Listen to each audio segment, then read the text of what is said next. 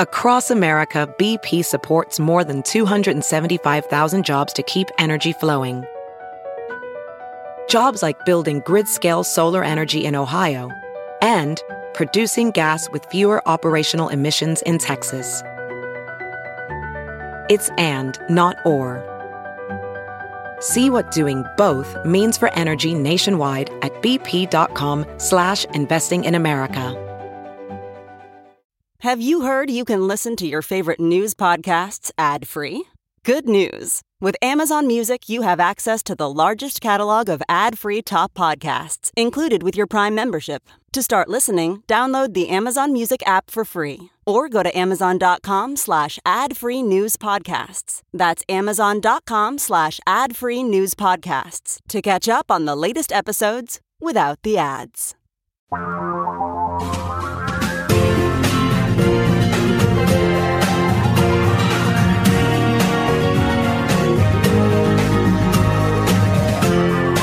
This is the Thom Hartmann Program. Greetings, my friends, patriots, lovers of democracy, truth, and justice, believers in peace, freedom, and the American way. There's a couple of topics that I want to lay on the table and get your thoughts on. And the first is this announcement. This was published first in Axios. I got mine via Bob Ney. He sends a little news summary to all the radio stations that carry Talk Media News. We just kind of check in for what's going on in the world. And the story is that a couple of days ago, Joe Biden asked Stacey Abrams to come to Washington, D.C. and have lunch with him.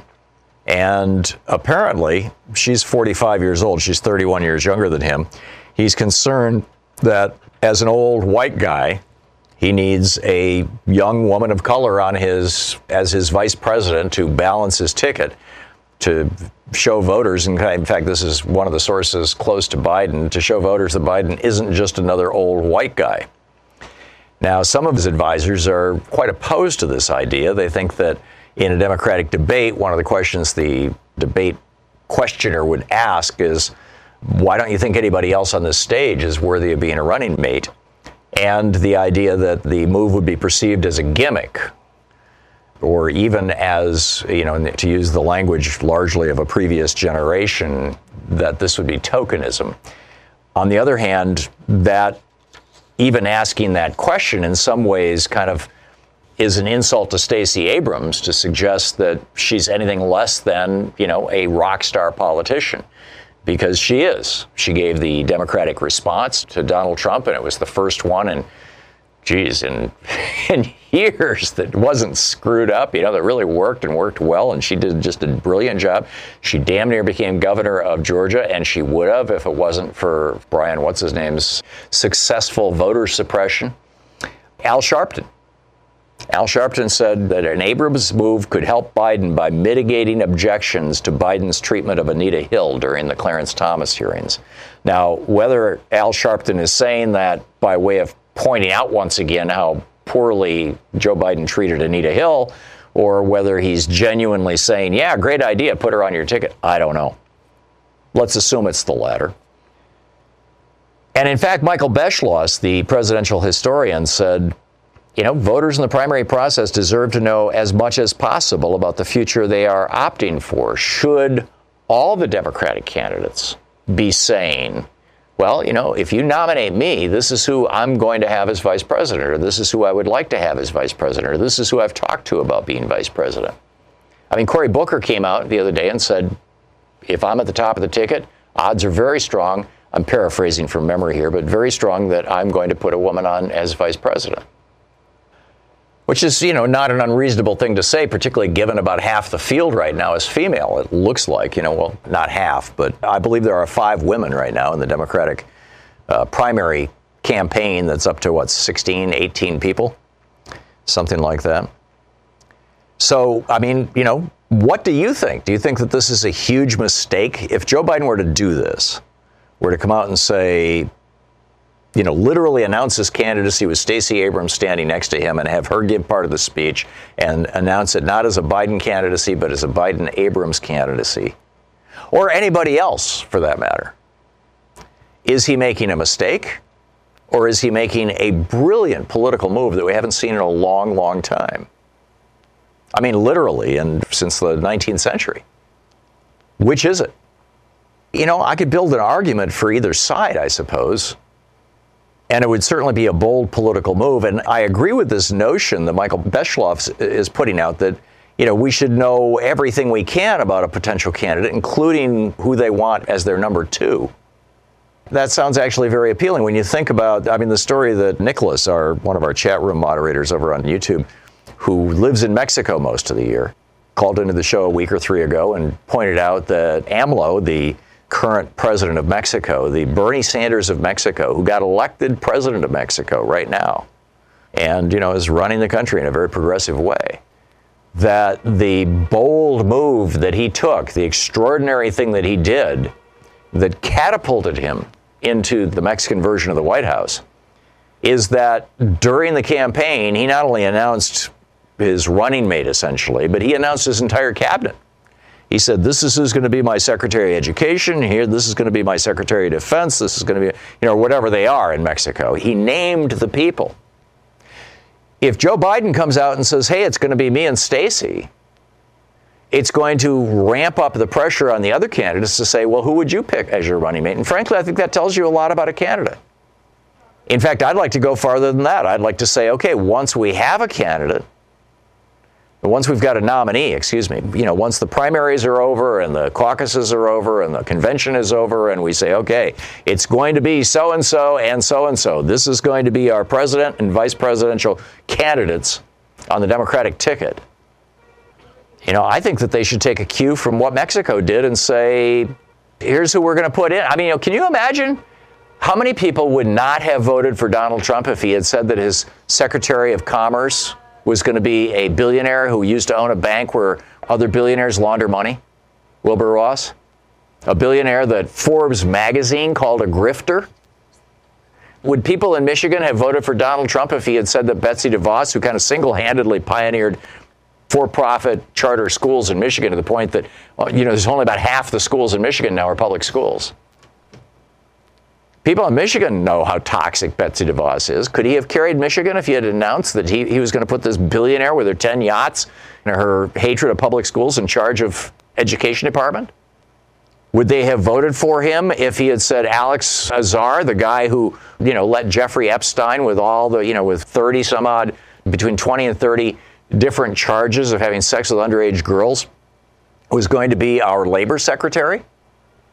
I mean, really? I think Americans would have said, seriously? You want to put Rick Perry, the guy who's like, you know, talk about last in your class, right? You want to put Rick Perry, the guy who, who basically couldn't even remember the three agencies that he wanted to close in charge of the agency that supervises our nuclear weapons when Rick Perry thinks that that's the agency that supervises oil exploration when it's not the Energy Department? I mean, really? That's what you're going to do, Donald Trump? I mean, you know, had he announced his cabinet, it would have told us a whole lot more about him. I mean, does this establish a brand new era of expectations? Where do we go with this? I think it's fascinating. I think it's, in fact, I think it's beyond fascinating. Gail in Antelope, California. Hey, Gail, thanks for watching Free Speech TV. What's on your mind? Hi, good morning, Thom. I just wanted to say that, yes, I do support the candidates saying who they would pick for their vice president, maybe even their secretary of state, for the following reasons. If anything happens to the president, like they get sick, incapacitated, or worse, die, then that's who we get as our president. Right. So I would like to know, you know, who we're getting. Especially when we're talking about somebody who's in their 70s. Yeah, exactly. Well, like with Hillary Clinton, when she picked Tom McCain, I'd never heard of him. I didn't know who Tim McCain even was. Yeah, Tim Kaine. Yeah. Yeah, yeah, yeah neither, Tim Kaine. Yeah, Tim Kaine. Yeah, I didn't. Neither did I, and I'm in this business. I mean, it was like who? I, oh yeah. I, I, mean, I didn't that guy. dislike him. I just wasn't that impressed with him. Yeah. Well, and that's the thing. The people that you pick to surround yourself is a huge tell about the direction that you're going to be heading. And you know, when she Absolutely. picked when she picked Tim Kaine rather than picking a progressive, you know, a lot of the Democratic base went, "Oh." And I think that hurt That's her. what I did. Yeah, Yeah, I- I, you know, I- who is this guy? I think I think had Hillary Clinton picked a genuine progressive as a running mate, that uh, she'd be president right now. I mean, it's just you know, I agree, 100%. Yeah. yeah. So we'll see. We'll see where it goes. Gail, Okay. thanks a lot for the Have call.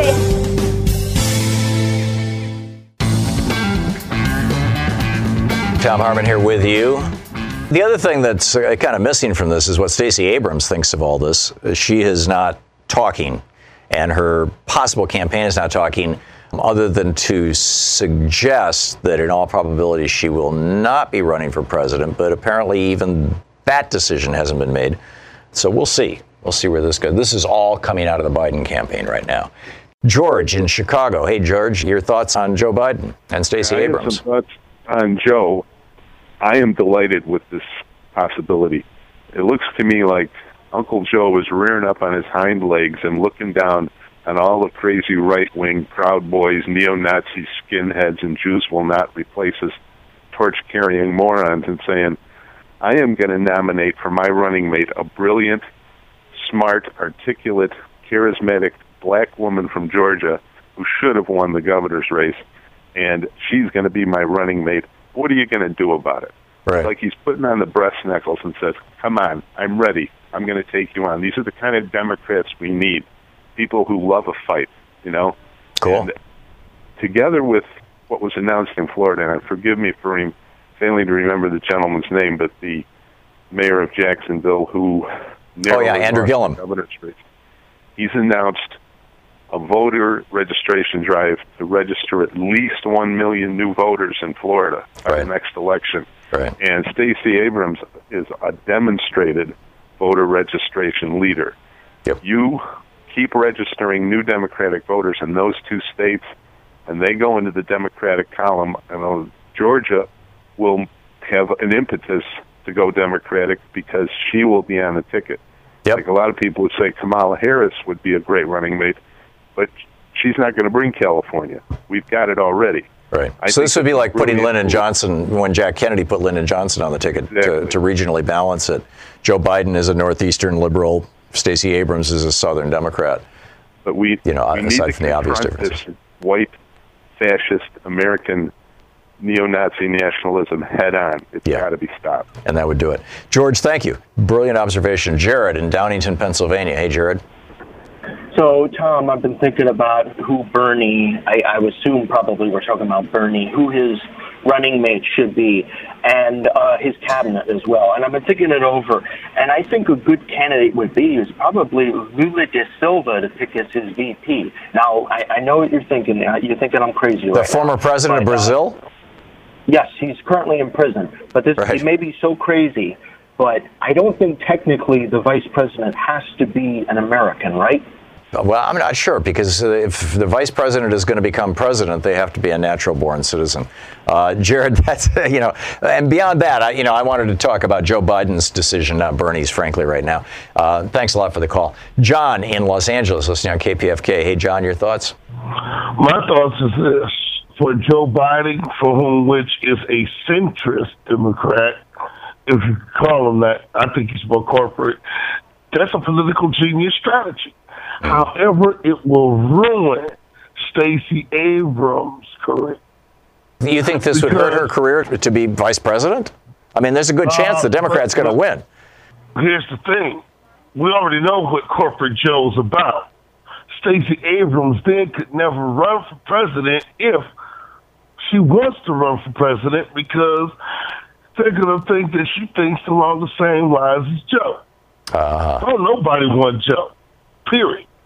Interesting. Um, It's because of Joe that there is what a hundred billion dollars of student loan debt. Yeah, 1.6 trillion now. yes, John. I mean, you know, yeah, he was the author of that legislation. So interesting, John. Would damage Stacey Abrams' career. Fascinating perspective. Martin in Atlanta. Hey, Martin. As a Georgian, A, do you have thoughts on Joe and Stacey? Uh, feel free to go off on either or both. I think that the vice president should be chosen from whichever primary runner gets the second most votes. I think that shows that you have the top two people that were voted for. I think that means it appeals to a larger part of the country. When we get into this thing of picking somebody because of their demographic or or their race or stuffing. It's not really indicative of what the people want. I think the people now are smart enough to respond to the primary uh, platforms that each of the candidates run on. Well, I, so I, you might I, end up with a conservative, you know, corporate Democrat and a but then you got the Uh, problem, you know, if you end up with people who have very different perspectives, you're going to have the problem that Abe Lincoln had when he died, and Andrew Johnson, who was a Southern slave owning Democrat, was his vice president. And suddenly, Andrew Johnson is president, and Reconstruction just comes to a screeching halt. I mean, that was the worst decision Lincoln made his entire life was putting Andrew Johnson on the ticket for his second term. Um, he should have stuck with one of the radical Republicans. And I'm sure that there's more that- contemporary examples of that, but Yeah, I- the, the thing I think though is that um, you know whoever comes in second in the primary will come in second because of their um, popularity with the people. In other words, their platform. Well, I, I think certainly in the last in the last election, if Hillary Clinton had picked Bernie Sanders instead of Tim Kaine as her vice president, she would be president right now. She she would have mopped example. the floor in those midwestern states uh, that Bernie beat her in. She would have mopped the floor with Donald Trump. She and Bernie would have. Yeah, that, that that was my point. I think that it probably you know nowadays uh, the voters are savvy enough to understand where each of the people stands on their positions. Right. Thank you. Thank you for sharing your perspective on that. Uh, Amanda in Brewton, Alabama. Hey, Amanda. Thanks for calling. What's on your mind? Okay, I'm just rather disturbed because you keep saying Joe Biden is a uh, liberal when he's not. I have not said that Joe Biden is a liberal. Respectfully, Okay, okay. I would not say that. Joe Biden is is the definition of a middle of the road corporate Democrat. There you go. And also, he wasn't in the middle of the road when he was against school busing. And he also said that he didn't want his fair-skinned white child sitting next to a black person with uh, curly hair on the bus. Joe Biden said that. Yes, he did. What was this back 40 years ago or something? You mean?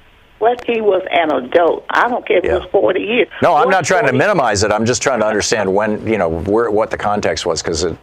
So you think it would? Yeah. Okay. Amanda, thank you. Robert in Portland, Oregon, listening on X-Ray FM. Hey, Robert, what's up? I called last week and I mentioned about Bernie Sanders, Stacey Abrams ticket, and Elizabeth Warren, Beto O'Rourke ticket. And I just, right now, I think the Democrats have getting, you know, I hate to say it, but I almost feel like there's too many people running in this uh, race where ruling out a good vice presidential running mate, you know what I mean? Yeah. but they're all in the presidential race now. And I completely think the game now, it's different. We have to have, like the previous caller just said, we need to know who's running for president, who their vice presidential pick is going to be, and possibly even the Secretary of State. Mm-hmm. I mean, it, it's the team. We need to know this now. Yeah. So that's in the abstract, Robert. What do you think about Joe Biden announcing that he's going to run with Stacey Abrams?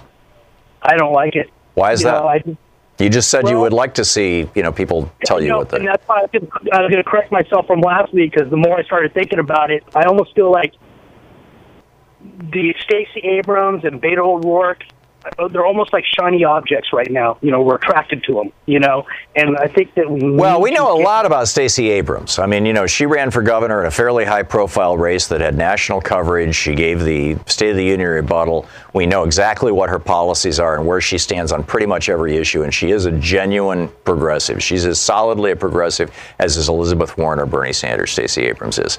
On the other hand, Beto O'Rourke still hasn't told us what his health care policy is, still hasn't come out, you know, with a position on the Green New Deal. So yeah, he might be the shiny new object, but I'm not sure that I would characterize Stacey Abrams that way. I think we know a lot more about her.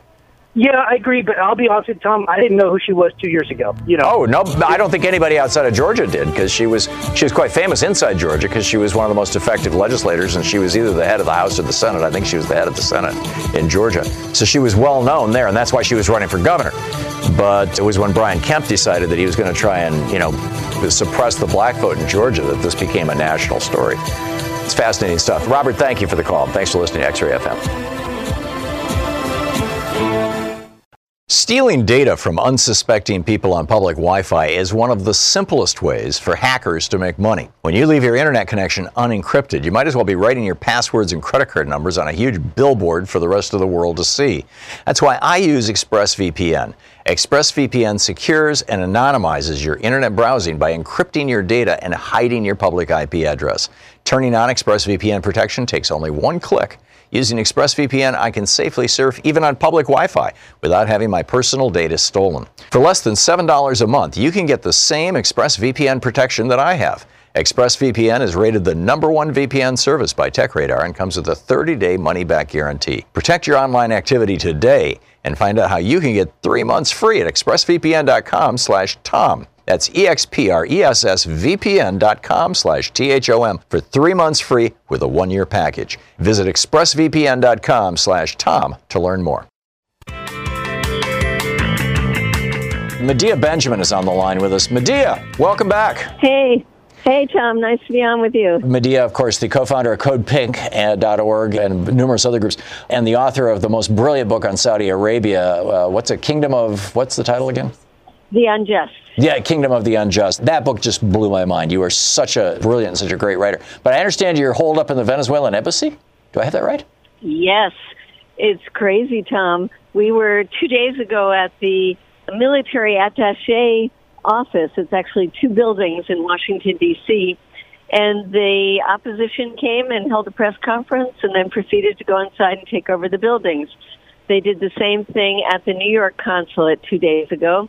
And when the Venezuelan diplomat tried to go into the consulate, um, he was not allowed inside. And this is with police, U.S. police and Secret Service um, backing the opposition. The opposition being this this right winger in in uh, Venezuela that Trump has recognized, even though he saying he's the president of the country, even though he never ran for president, he's merely the Speaker of the House, essentially. Absolutely, absolutely. Doesn't have one vote as president, whereas uh, Maduro has six million. So uh, the U.S., it, the Trump administration is facilitating the theft of these buildings, and the um, opposition put out that they were going to come to take the U.S., the Venezuelan embassy in Washington D.C. today. Mm-hmm. So some of us came in last night. We slept here.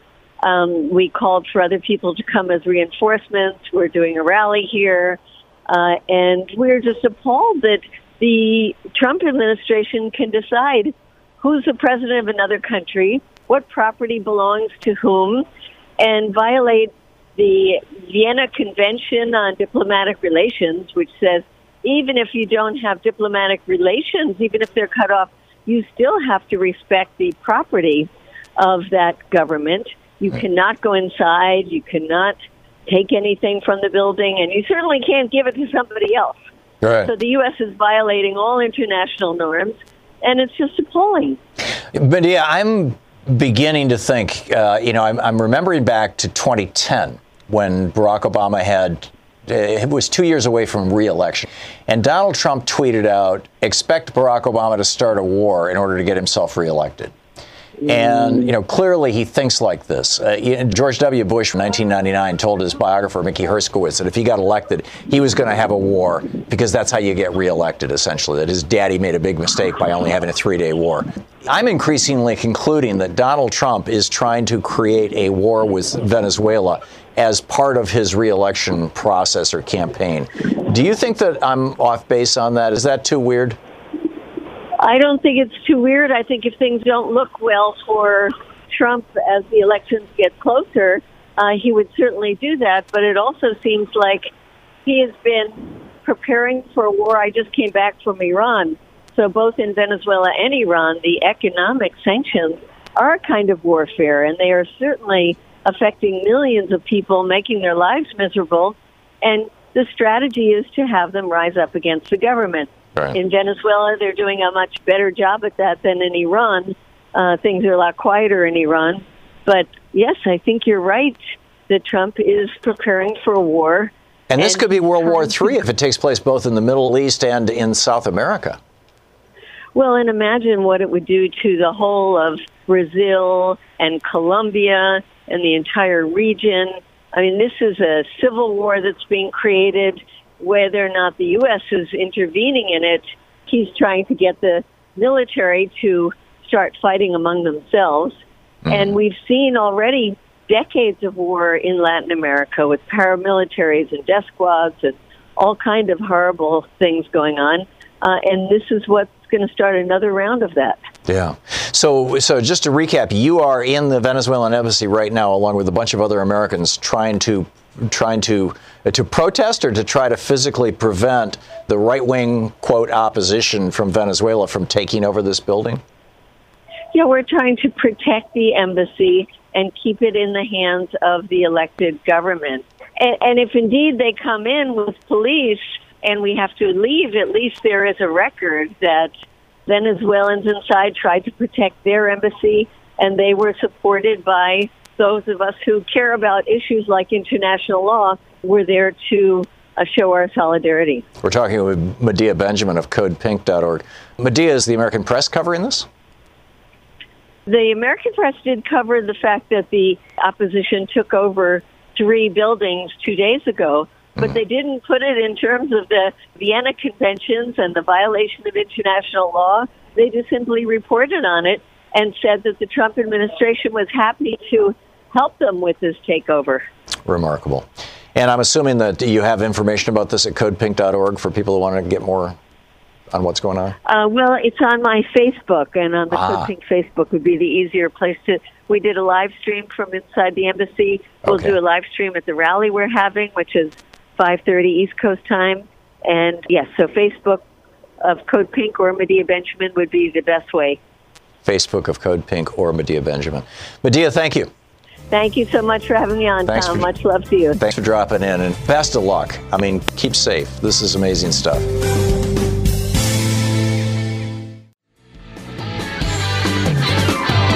So let's check in with Bob Ney with Talk Media News and find out what's going on in the world. This report brought to you by Goats for the Goat.com and Loving What You Do, a new book by Ellen Ratner.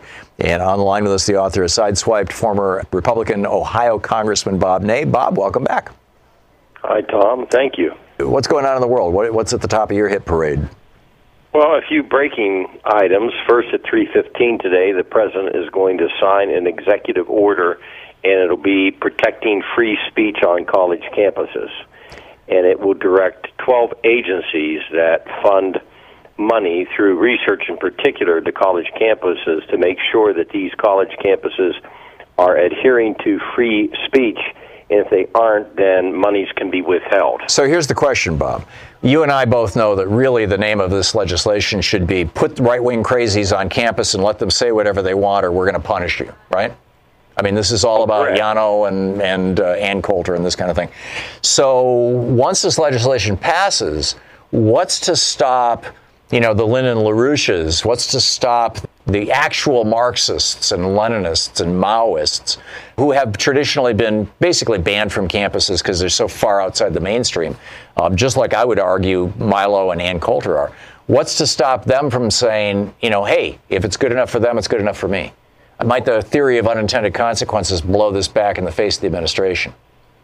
Well, it could, Thom. Now, on, an, on another angle, if you have a conservative type of institution out there, and then they refuse somebody who is quote, you know, liberal, progressive, then it could apply to them. Except, of course, the administration through the cabinet is overseeing this. So let's face it, selection could be in the eye of the beholder. But if this passes and you get a Democratic administration, and and and I say I want to speak at Falwell University, and Jerry Falwell's preventing me, do I have a leg? Right. Um, To stand on it, it- yes. It, I mean, it could come back, and it's an executive order, so he's going to do this without any yeses or nos from the Congress. Oh, interesting. It's going to be by executive order at 3:15 today. Yeah. Okay. Fascinating. What else is up?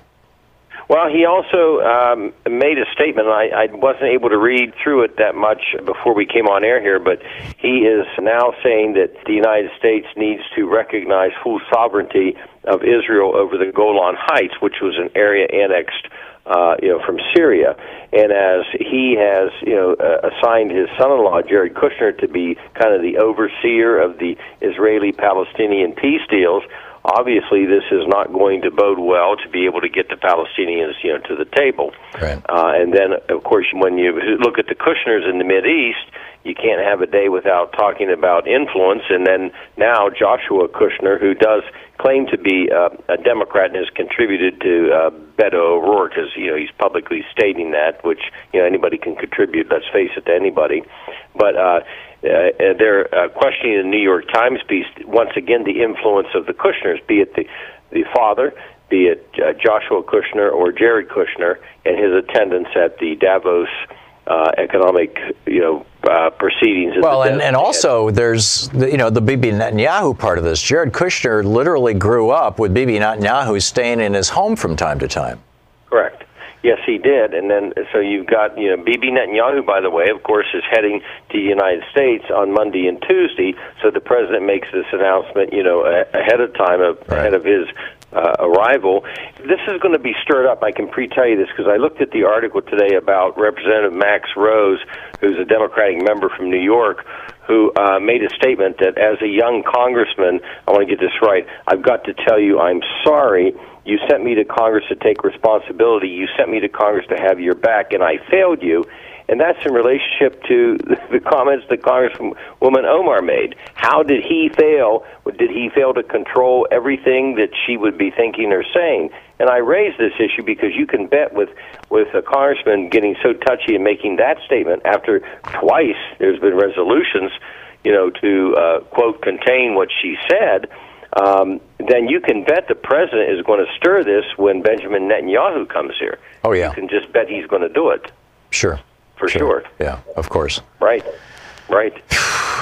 and All then right. The, then there's the wall, the funding for the wall, and uh, uh, the piece was put out. Um, uh, I think it was a 20-page report so far of where the money is coming from through the Pentagon, and most likely, I would bet that this will be upheld because it'll be a long court battle.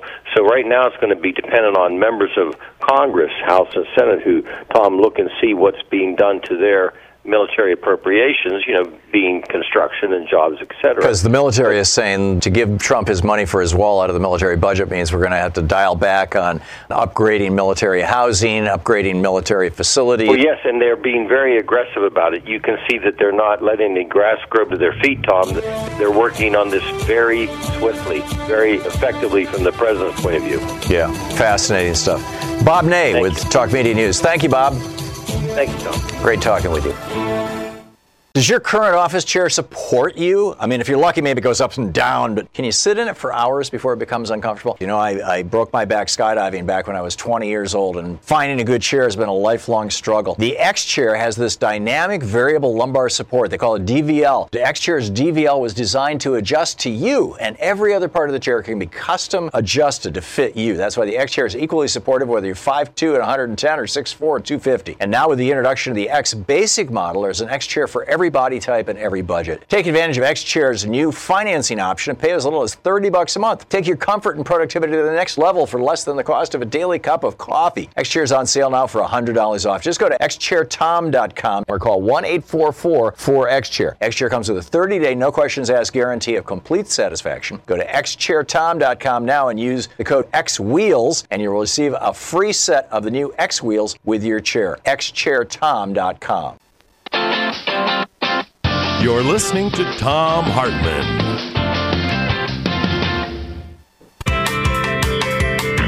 Thom Hartmann here with you. You know, in Wisconsin, Scott Walker got pushed out, and they have a Democratic governor now. But on the way out, the Republican state legislators basically stripped that new governor of, of his power. A judge in Wisconsin just ruled that that's illegal. So that's, you know, kind of good news. And I'm, I'm pretty sure I mentioned earlier that there are there was this angle of attack indicator and an angle of attack disagree light that would tell the pilot of a Boeing 737 MAX if the indicator, if the if the pitot tube, if the if the device on the outside of the plane is measuring the flow of air, that is trying to warn the plane that the angle of attack, in other words, the tilt of the plane, the nose is too high, kind of thing. Um, if that is malfunctioning, because you can compare it to there's multiple sensors, right? It's redundant. These are redundant systems. If if one is malfunctioning, and another is not, it'll it, there's this warning light. It's called the disagree light. You've got two instruments that disagree with each other. And it basically tells the pilot, turn off the automatic pilot because this thing, the automatic pilot is going to fly you into the ground. And Boeing said to Ethiopian Airlines and to Lion Air, if you would like to buy these two safety features, they're going to cost you extra. In fact, the extra of the safety features can cost as much as 5% of the cost of the airplane. And so these, these two airlines both said, no, thanks, we don't need those safety features that would have saved these planes. Why is Boeing selling these? Why are they not included in? Uh, speaking as a pilot, why are they not included in the price of the airplane? This is this is you know this is libertarian capitalism at its worst. Libertarians say and Republicans say you shouldn't have regulation like a regulation that would say if you have a safety device on your airplane, you have to provide it as part of the cost of the airplane. You should not have regulation because when terrible things happen, the market will correct itself. And sure enough, terrible things happened. You know, four or 500 people are dead as a consequence of a decision that was made at Boeing to increase profits. And Boeing is going to be hurt by that. And so, you know, to the extent that they're, you know, and Boeing is going to cost, you lose a lot more than the cost of those two airplanes. But does that mean that that's the way we should do things? We wait to take, you know, poisons off the market until people start dying from them? I mean, that's literally how we do it here in the United States. We have a debate, you know, Monsanto now, second case of cancer where a jury said, yes, this man's cancer was caused by Monsanto after, the, after listening to the testimony of numerous expert witnesses. Well, Europe doesn't have this going on because they never let Monsanto sp- spray Roundup on European crops. But here in the United States, we've been doing it for decades. We've been, you know, on our wheat crops, they started spraying it on our wheat crops in the late 90s, early 2000s, which was followed by an explosion of people saying, I'm, I'm uh, gluten intolerant. I can't eat wheat anymore. I think it's Roundup. I don't think it's the wheat. But I could be wrong, but I mean, you know, this is just my theory. But the, but the point is that this, this form of capitalism that you know, rather than the precautionary principle that they have in Europe, where they say the health and welfare of society is more important than the profit of an individual corporation. Whereas in the United States, we say the profit of an individual corporation is more important than the health and welfare of society. And we are, you know, of the, the, the, the 18 happiest countries in the world, we're number 18, or we're number 19 this year. We were number 18 last year. We're falling. Every other one of those countries practices, I believe, the precautionary principle. I know the vast majority of them certainly do. One of the things that I think is truly extraordinary is this bomb cyclone.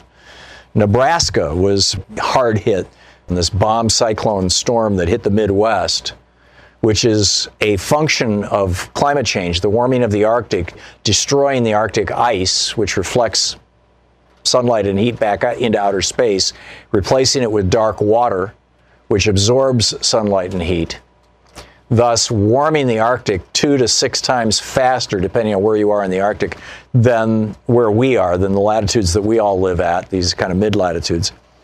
And the consequence of that is that the jet stream is falling apart and that these air masses polar vortex is breaking into pieces, and these air masses are coming down and drooling down over, you know, Siberia, over parts of Europe, but principally over North America right now, at least North America to the east of the Rocky Mountains. And because the atmosphere has 6% more moisture in it right now, as a con- than it did just 50 years ago as a consequence of global warming, we're getting massively more rain. This, by the way, is the new normal. This is this is not some weird thing. This is absolutely now the nor- the, the norm. In fact, the Missouri River, they were showing some uh, before and after of the flooding pictures on the Missouri River on TV. And if you looked at the before pictures, you could tell where the floodplain was, right? Because you could see that the, you know, uh, you know where the vegetation was and where, uh, where the, basically where the floodplain was, and you could see that there was lots and lots of construction on that floodplain. And then the after picture, of course, the floodplain is now flooded. Now it might not have been flooded for the last 400 years or 600 or 800 years.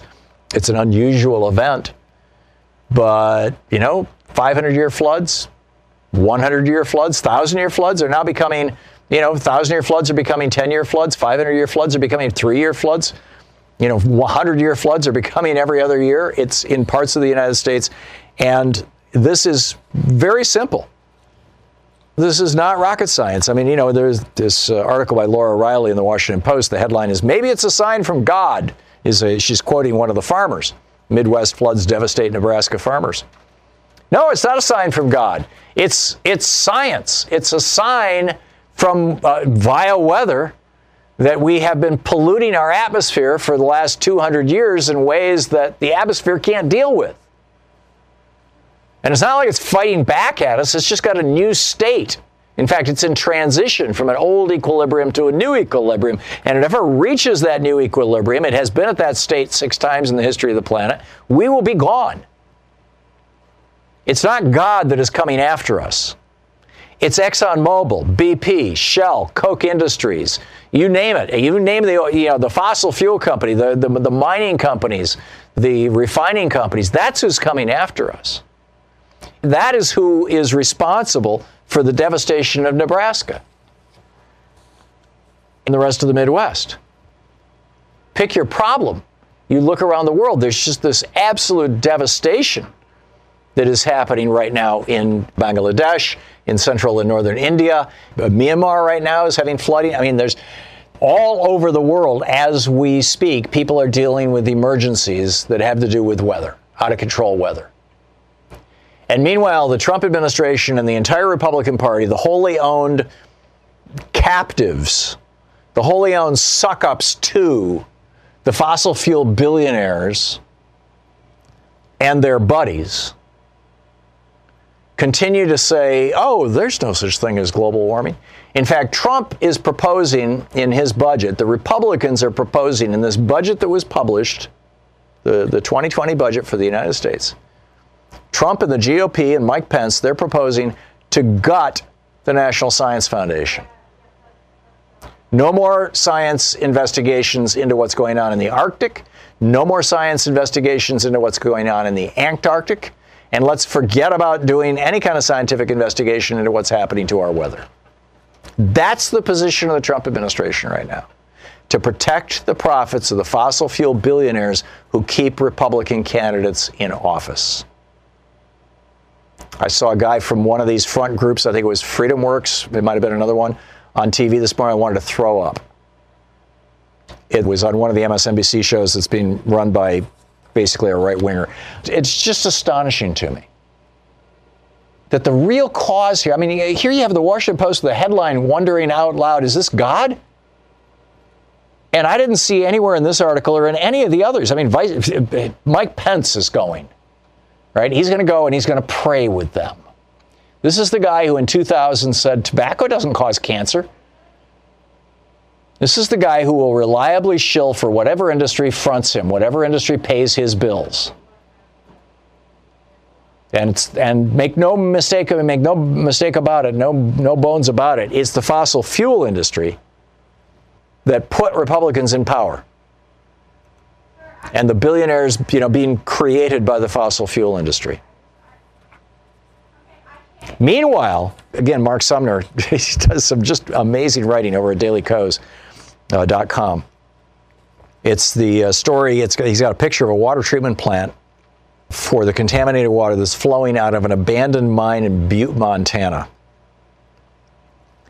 This is what our Interior Department and our Environmental Protection Agency are doing now to quote protect us.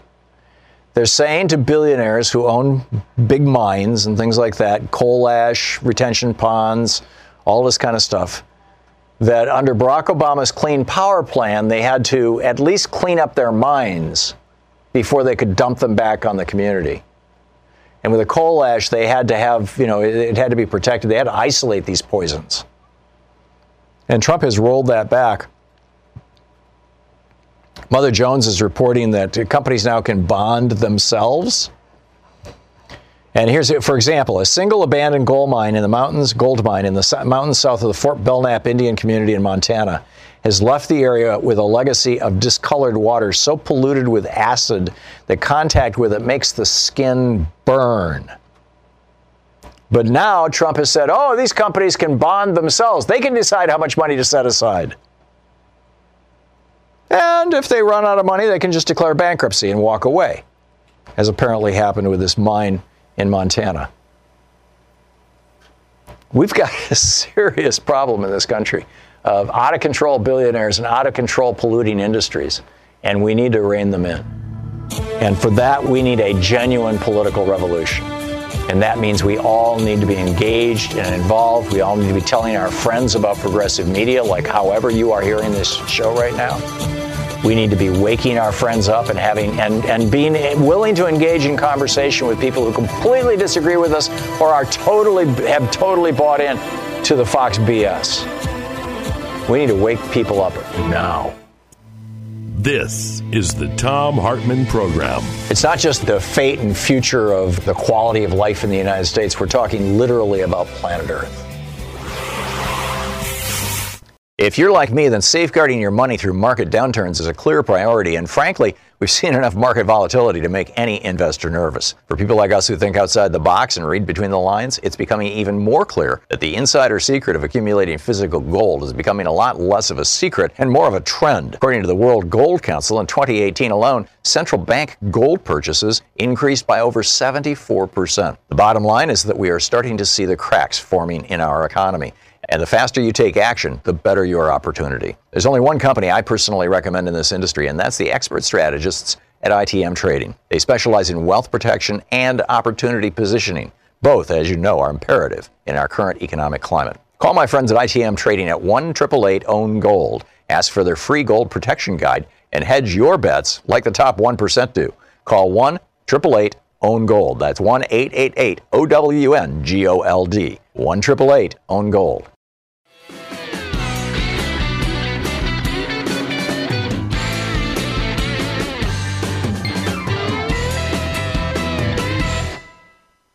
Nancy in Chelan, Washington. Am I saying that right? Listening on KBCS? Um, Chelan. Chelan, okay. Hey, what's up, Nancy? Well, I just want your opinion on like, I mean, we need to do our part. Like, we blame the corporations, but we're driving the cars, we're buying the plastics. So frustrated about, you know, what you know, we're easy to blame. And I'm planning to go to D.C. on Earth Day and stay there, you know, a Cindy Sheehan maneuver. Mm-hmm. so, you know, we need 50,000 people there and say the new Green Deal, it's there, it shows you how to do it. So let's do it now. Yeah. You know? Yeah. So anyway, Amen. By the way, Nancy, we need to stop kicking ourselves. I mean, this was the Republican response to Al Gore back in the day was, oh, how dare you talk about fossil fuels and, and walking lightly on the earth when you have a 10,000 square foot mansion or bigger or whatever it was. And the simple answer is, and like you said, you know, we all drive cars. Well, yeah, I mean, some of us are sort of making a transition. I bought a plug in hybrid, so I haven't used gasoline in months. Yeah, or I've used gasoline actually twice in the last uh-huh. couple of months, but because, you know, I went more than 30 miles away from home. But the bottom line is that even the manufacturer of that car consumed enormous amounts of fossil fuels. That as long long as our government's policy, and this is where the change needs to happen at the level of policy, and that's why your call to go to D.C. Mm-hmm. is so important. As long as the government's right. policy is to subsidize the fossil fuel industry to the tune of hundreds of billions of dollars a year just in the United States, trillions right. of dollars a year worldwide. As long as our government's policy is to subsidize the fossil fuel industry, and then you get states like you know Rick Scott down in Florida did, uh, where he actually passed, pushed for, and got laws passed that made it harder to solarize your home if you lived in Florida you know, because he was mm-hmm. taking money from the local utilities who are privately owned. And as long as that sick kind of politics is going on, and as long as it's being dominated by the fossil fuel industry and utilities mm-hmm. that are using fossil fuels, as happened in Florida, we're going to continue having these problems. And we need to stop punishing ourselves. You may need to get on right. an airplane to go to Washington, D.C. That's just the only way you're going to get right. there. And it's right. actually a well, more I'm efficient, more right, and it's a, and, and, you'll burn a hell of a lot less fossil mm-hmm. fuel than if you drove mm-hmm. across the country. And you know that's it, it's not about what we are doing. This is what the Republicans mm-hmm. want to talk about. They want to blame the victims. They want to blame the consumers. But the fact of the matter is that the reason that we're driving gasoline-powered cars now, when other countries, Norway now doesn't even allow the sale of gasoline-powered cars in their country anymore, as of this moment. You can't sell a gasoline powered car in Norway. You know, and why? Because they've decided that's it. Enough already. But the reason that we're still buying gasoline powered cars in the United States is because of policy, government policy that drives these decisions. And we can change that because electric, you know, electric cars are fully competitive. Solar and wind power are fully competitive with any kind of fossil fuel. In fact, in most parts of the country, they're cheaper than fossil fuels. And the only thing that's holding it back is political will. And that's why we need to be showing up. And that's why it's a great thing that you're going to D.C., Nancy. Right. But why don't we stop driving one day a month? You know, I'm all in favor of doing everything I can, right? I, you know, we we take, carry a bag to this to the grocery store. Right, you know, I bought a hi- plug-in hybrid, so I'm oh. because I didn't want to be burning any more fossil fuels. You know, we all do what we can, but let's not get into this god awful thing of kicking ourselves when we're not perfect. You know, and, and making perfection the en- the enemy of the good, and just basically going along with the Republican talking points. I want to throw another topic in here, and that's Nikki Haley. This is this is kind of a variation on the discussion about happiness and the whole happiness index and you know which countries are happy and which are not and why is it and I would say that you know having universal access to health care, having uh, high levels of unionization, and thus you know good job security and good pay, a high minimum wage, having having active participation in democracy, having you know free college education. And having a strong social safety net, strong, all of these countries also have strong, what we would call social security programs that those things all bring us happiness. And as we discussed earlier in the week, and I've got, you know, you'll, you'll find my article on this over at uh, alternet.org right now, and I think it's also on Common Dreams and TruthDig. Um, you know, uh, it's titled something like, you know, what billionaires mean when they're talking about freedom. And, you know, basically, from a billionaire's point of view, freedom means no taxes, no regulations, which is the mantra that the Republicans sing. But for the average working American, you know, uh, what does that, you know, what does that matter? If, if you're, if you get a really substantial tax cut, over time, your employer will just lower your wages. We've seen that over and over again. That when taxes go down on working people over the next three years, their wages go down because the employers know what they're willing to work for, basically without, you know, pre uh, or post tax. And and you know, particularly with big corporations, I mean, they they finally calibrate this stuff. And and you know, so and doing away with regulations, I mean that in other words, there's more poison in our air, there's more poison in our water. How does that make the average person happier? I mean, it makes maybe the billionaires happier, it makes their businesses more profitable, but you and me, I don't get it. And meanwhile, here now, Nikki Haley comes in and uh, she lashed out at Bernie Sanders. Bernie Sanders tweeted In the United States, it costs on average $12,000 to have a baby. In Finland, it costs $60. We've got to end the disgrace of our profit driven healthcare system and pass Medicare for all. That's what Bernie said. And so Nikki Haley responds, and this is so amazing. Nikki Haley responds by saying, All right, Bernie Sanders, you're not the woman having the baby, so I wouldn't be out there talking about skimping on a woman when it comes to childbirth. Trust me. Nice try, though. And then she adds, healthcare costs are too high. That is true, but comparing us to Finland is ridiculous. Ask them about how their healthcare system is. You won't like the answer. Now, this is our former UN ambassador. You would think that she would have some clue as to how life is in European countries, particularly Northern European countries. So, the UN ambassador from Finland to the United Nations, Kai Sauer, responds to Nikki Haley's tweet with his tweet. Here are some facts. Finland has a high performing health system with remarkable good quality in both primary and hospital care. The country also achieves good health status at relatively low levels of health spending OECD. Finland has the world's third lowest infant mortality rate. Maternal mortality is the lowest in the world in Finland, and Finland has the lowest, the second lowest total mortality rate in from cancer of all European countries. And then he says, finally, his fourth tweet, the ambassador from Finland to Nikki Haley is apologies for the delayed reply, but we were out celebrating our rank as the happiest country in the world. Uh, right. And then uh, Christopher Sprigman, he tweets life expectancy in Finland, 81.4 years. Life expectancy in the U.S., 78.7 and falling. Finland maternal death rate, three women die for every 100,000 live births. In the United States, 26 women die for every 100,000 live births. Upshot Nikki Haley doesn't know jack about health care in either Finland or the U.S. Eve, uh, Evan Handler tweeted uh, to Nikki Haley, "Why not just tweet I'm uninformed and dangerous, but I speak to millions, so take seriously what I say." Right. Somebody else said, "Imagine being as dumb as Nikki Haley thinks you are." Another one, Dana Hole tweets 2018 poll of Finns who have had family who have used the healthcare system in the last year 83% satisfied, only 15% dissatisfied. Are you satisfied with the American healthcare system?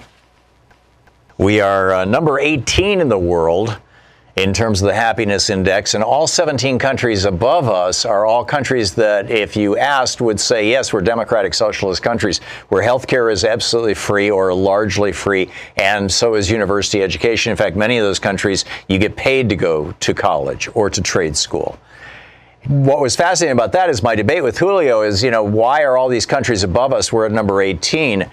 Uh, but uh, during the break, uh, one of my kids sent me another story about the exact same study, but looking at it through a slightly different lens. This study actually says, well, yeah, not only are we number 19, I think I said 18, it was number 19. Not only are we number 19 in the world in terms of happiness, but last year we were number 18, and the year before that we were number 14. So we're dropping in happiness worldwide.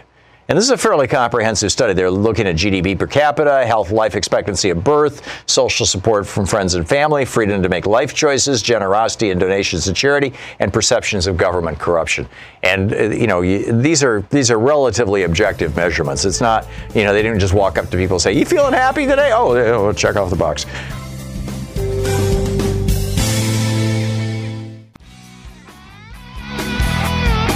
Paul in Woodinville, Washington. Hey, Paul, what's on your mind today?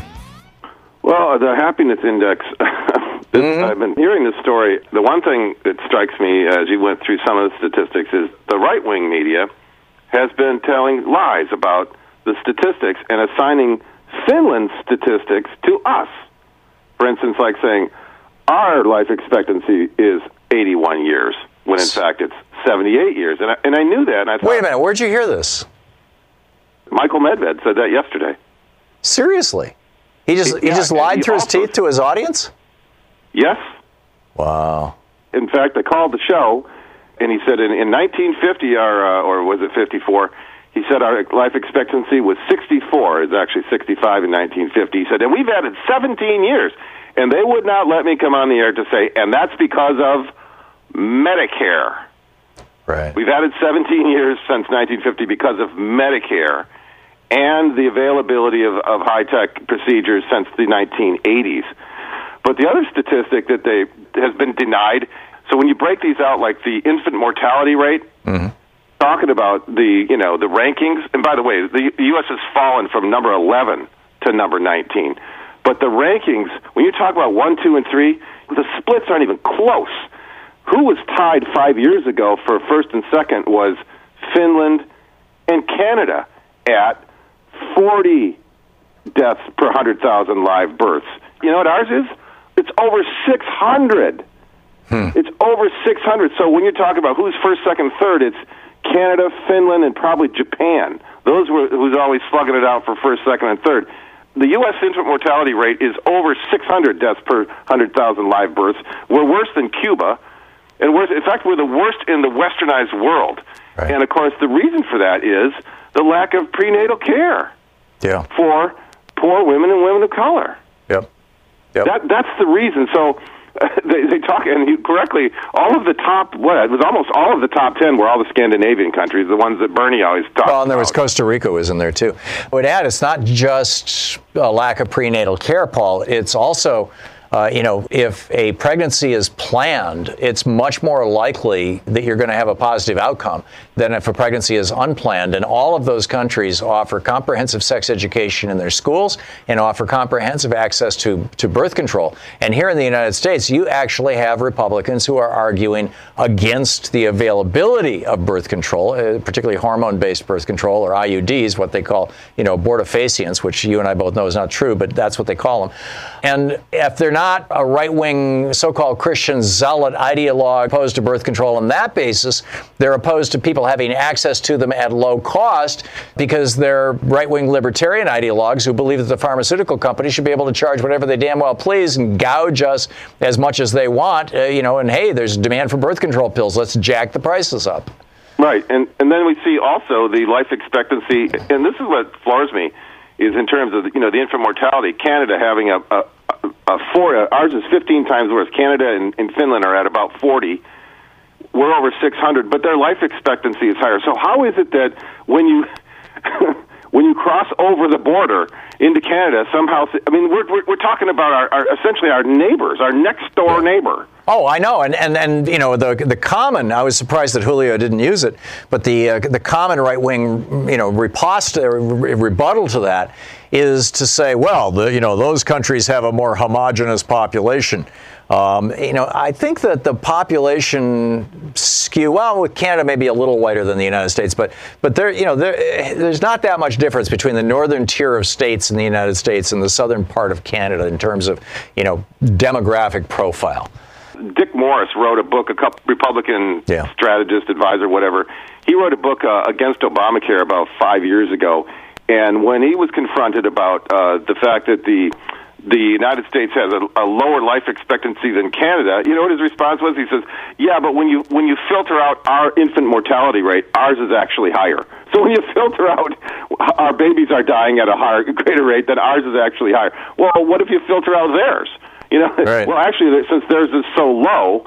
It, probably wouldn't make any difference. But see how they want to twist the statistics? Oh, sure. I mean, that's the kind of stuff they're doing here. And now they're outright lying about the fact, assigning Finland statistics to us and saying, "Yeah, ours is ours. That's what ours is." And this is this is the Trump era. Yeah, Just it's, lie about it. It's the old cliche that you know figures don't lie, but liars can figure. Well, I think actually the one that Donald Trump is like literally betting his presidency on was Abe Lincoln, who said, you know, you can fool some of the people all of the time, and you can fool all the people some of the time, but you can't fool all the people all the time. Well, Donald Trump knows he doesn't need to fool all the people all the time. All he needs to do is fool some of the people all the time, and that's this uh, email that Fred Flintstone just got from him saying that the Democratic Party and the fake news media, and I quote, represent a very real danger to our nation. He only needs to fool enough people to turn the Electoral College in his favor. Yeah. That's the way that happened in 2016. Yeah. It is grim stuff. It is grim stuff. Paul, thanks a lot for the call. It's great to hear from you. And, you know, it is such a privilege to be here with you doing this show because I, I learn things from the people who call in and from the people we talk to every day and I'm very grateful for it. So thank you, and thanks for the call. We'll be back with a whole brand new set of things to discuss. And in the meantime, don't forget democracy is not a spectator sport. We all need to be participants in this process if we want to have a country, a, de- a democratic institutions that actually work. So get out there, get active, tag, you're it, and have a great afternoon. We'll see you tomorrow. You've been listening to Thom Hartmann. For audio and video archives, visit thomhartmann.com.